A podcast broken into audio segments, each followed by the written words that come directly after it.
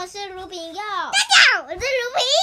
今天呢，我们要讲一个新的故事，屁屁超人。为什么不是屁屁健康一定要一定是屁屁超人呢？好，屁屁超人很好笑哦，你看，上面是光头，上面还绑一个那个番薯，对不对？地瓜。好，开始故事了。地瓜。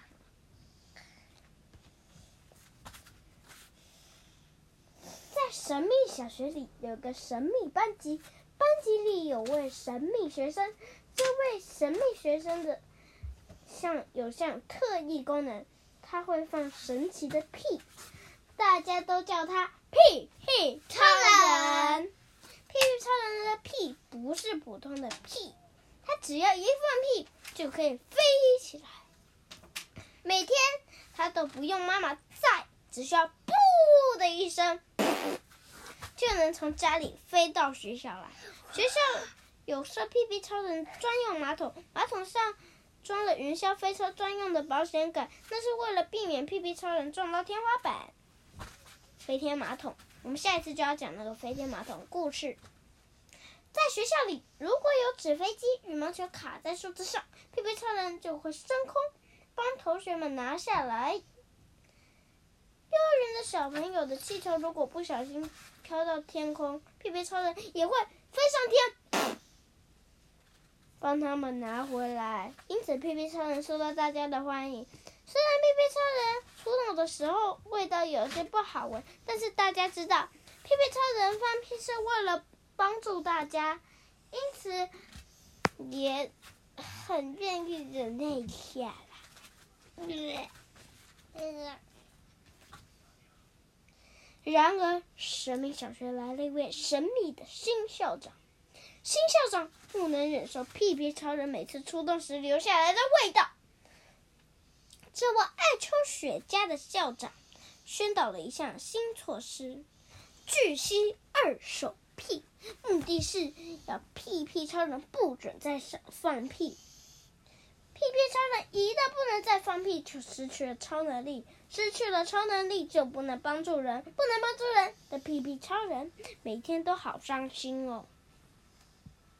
妈妈安慰屁屁超人说：“或许校长的鼻子对嗯臭味过敏。这样好了，你多吃点蔬菜和水果，少吃点肉，这样放屁比较不会有臭。或许是。”校长就会接受了。屁屁超人听妈妈的话，每天都吃好多蔬菜水果，也和平常一样继续帮助别人。有一天，老师忘了带课本，屁屁超人自告奋勇的帮老师拿，的一声，冲向办公室。老师说了声谢谢后，要班长打开电风扇。好巧不巧，皮皮超人在办公室遇见了校长。校长命令皮皮超人到前面来，问：“我不是说小人类拒吸二手屁吗？谁准你放屁的？”校长说要处罚皮皮超人，除非皮皮超人透露他的超能力是怎么来的。皮皮超人老实告诉校长：“我从小就喜欢吃山上爷爷种的番薯，爸爸妈妈。”怕胖都不吃，吃久了就会发现，放屁又大又响，又有力，愈吃愈多就变成了超能力。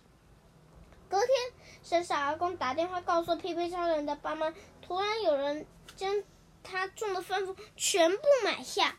不久之后，屁屁超人一早上学，被一阵又大又响的屁屁旋风超车了。原来是新来的神秘校长。校长降落在校门口，上学的学生捂着鼻子说：“好臭！”得意的对屁屁超人说：“哈哈，我现在有超能力了！”校长只坚持要跟屁屁超人决斗，屁屁超人觉得很无聊。他问校长：“你不是说拒吸二手屁吗？如果我们觉得不会，不就会在学校园里制造许多二手屁？”校长说：“那是因为我还没有屁屁超能力。现在我规定，况且二手屁是别人吸到，又不会是我。”好，你知道他们决斗谁赢吗？不知道哦，我们下一次再告诉你。拜拜。